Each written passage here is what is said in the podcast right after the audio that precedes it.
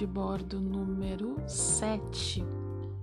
Hoje é dia 2 de março de 2022. E hoje eu venho aqui contar para vocês sobre o meu primeiro abandono. Na verdade, eu não estou abandonando, eu estou pausando uma leitura. Eu posso explicar o porquê. É a leitura do livro O Corsário, de Caldrifião. Esse é um livro do romantismo brasileiro, um, escrito por um autor gaúcho, inclusive, e é um livro que se passa aqui no Rio Grande do Sul. A leitura dele me interessa em particular porque boa parte dele e grande parte da, da trama mesmo se passa na cidade onde eu moro, que é Tramandaí. E eu quero ler esse livro por vários motivos. Primeiro, porque eu quero ver nele todas as características tradicionais do romantismo brasileiro em prosa. Eu já quero fazer um elenco dessas características, eu já quero fazer comparações com os outros livros do romantismo que eu já li, colocar também a teoria ali, para eu ter um, um mote para levar para os alunos no futuro que seja algo que possa realmente promover o interesse deles numa escola literária. Porque eu sei que muitas vezes o ensino de literatura na escola ele se dá de uma maneira muito pouco interessante. E a literatura é interessante. A gente não precisa fazer os alunos decorarem meia dúzia de coisas só por decorar.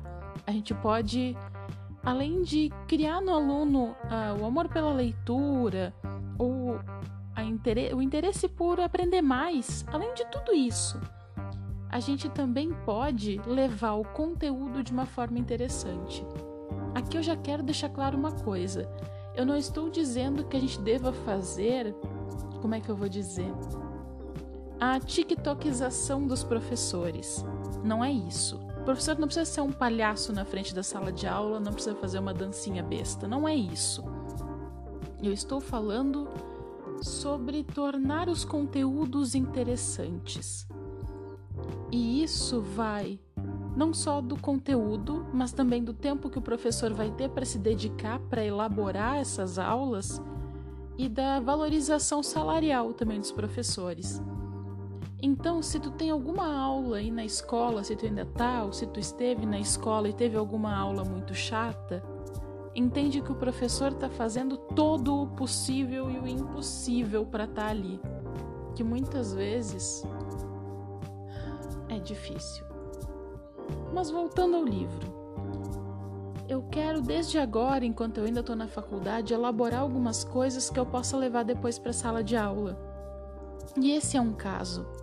Considerando que existe um livro do romantismo brasileiro, que, convenhamos, é, é uma das escolas literárias que a gente mais estuda no colégio. É uma escola literária muito importante. Então, tendo um livro dessa escola literária que é um livro pouco conhecido de um autor que não é tão falado, mas que é um livro que, até onde eu já li, tem todas as características do romantismo e que nele a gente consegue ver a cidade onde a gente mora, isso traz interesse. É falar do lugar onde tu tá, é mostrar que o lugar onde tu vive existiu na literatura. Isso é relevante e é por isso que eu vou querer continuar essa leitura depois. Mas eu estou pausando essa leitura agora por dois motivos. Primeiro, eu preciso fazer uma retomada histórica bem importante. Esse período, ali da primeira metade do século XIX na história do Rio Grande do Sul, é muito conturbado. É um período em que muitos acontecimentos se sobrepõem até. E são acontecimentos com visões diferentes de mundo. Então eu preciso fazer essa retomada histórica. Segundo, a leitura não estava rendendo. A verdade é que esse livro tem uma linguagem bem complicada. O autor ele não é muito claro na sua escrita. Em muitos momentos tu não sabe se o que tá se, se o que tu tá lendo é a fala de um personagem ou se é o autor descrevendo alguma coisa. E também eu achei um pouco é, me parece tendencioso em alguns momentos. Não que isso seja bom ou ruim. Isso provavelmente são os pensamentos do próprio autor que ele colocou no, no pensamento dos personagens. mas me parece mais importante pesquisar historicamente todos os grupos envolvidos nos conflitos daquela época, como era a sociedade daquele momento, para eu poder finalmente continuar a leitura, porque sem esse embasamento histórico o livro não faz sentido. Esse livro em específico tem um embasamento histórico muito importante. Esse livro, ele na verdade, grande parte da história dele vai se dar justamente por causa dos acontecimentos históricos da época. E como eu quero usar esse livro mais adiante, eu preciso fazer uma pesquisa mais aprofundada. Então, na semana que vem, quando eu for na faculdade de novo, eu vou conseguir pegar os livros de história da biblioteca, porque não tem muita coisa ainda na biblioteca virtual da faculdade. Alguns livros só existem físicos, a gente sabe disso, principalmente esses livros mais teóricos. Então eu vou buscar esses livros para poder fazer essa retomada.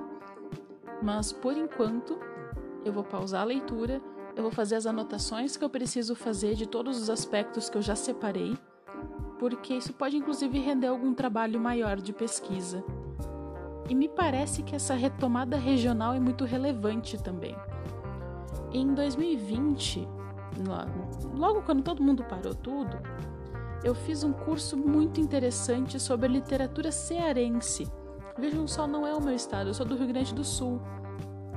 Mas nesse curso sobre literatura cearense, eu descobri tanta coisa de um Brasil que para mim até ali não existia. O tanto que a cena literária do Ceará já era muito interessante já no século XIX e aqui no Rio Grande do Sul nós também tivemos movimentos. Então, me parece que a gente precisa descentralizar esse conhecimento no sentido de trazer não apenas o que aconteceu em São Paulo e no Rio de Janeiro, porque não havia apenas literatura em São Paulo e Rio de Janeiro. Não havia apenas arte, apenas conhecimento nesses dois lugares. Havia literatura e havia arte como um toda sendo produzida em todo o Brasil e toda a forma de literatura, de arte. E arte eu estou falando como um todo, tanto a literatura quanto a música, a pintura, a escultura, tudo isso que se constrói é muito relevante em qualquer que seja o lugar onde esteja. Porque normalmente nesses, nesses locais em que é produzido algo mais regional, esse regional tem impacto muito, muito grande no sentido de ser o impacto de mostrar aquilo que se vive naquele lugar. E não é, sei lá, um José de Alencar escrevendo como ele acha que é o gaúcho. E para quem leu o gaúcho do José de Alencar sabe que não é bem assim. Então, se nós temos alguém daqui escrevendo aqui, a gente vai ler. Por mais que seja difícil, por mais que eu não peça para os meus alunos lerem, e sinceramente eu não acho que eu vá pedir, porque o livro é realmente muito chato. Mas não é o precisar ler, é o saber que se está representado em algum lugar. E esse trabalho de pesquisa também eu tenho outras ideias para ele. Eu quero saber muito como era aqui Tramandaí, toda a região do litoral norte lá no século XIX, para escrever umas outras coisinhas.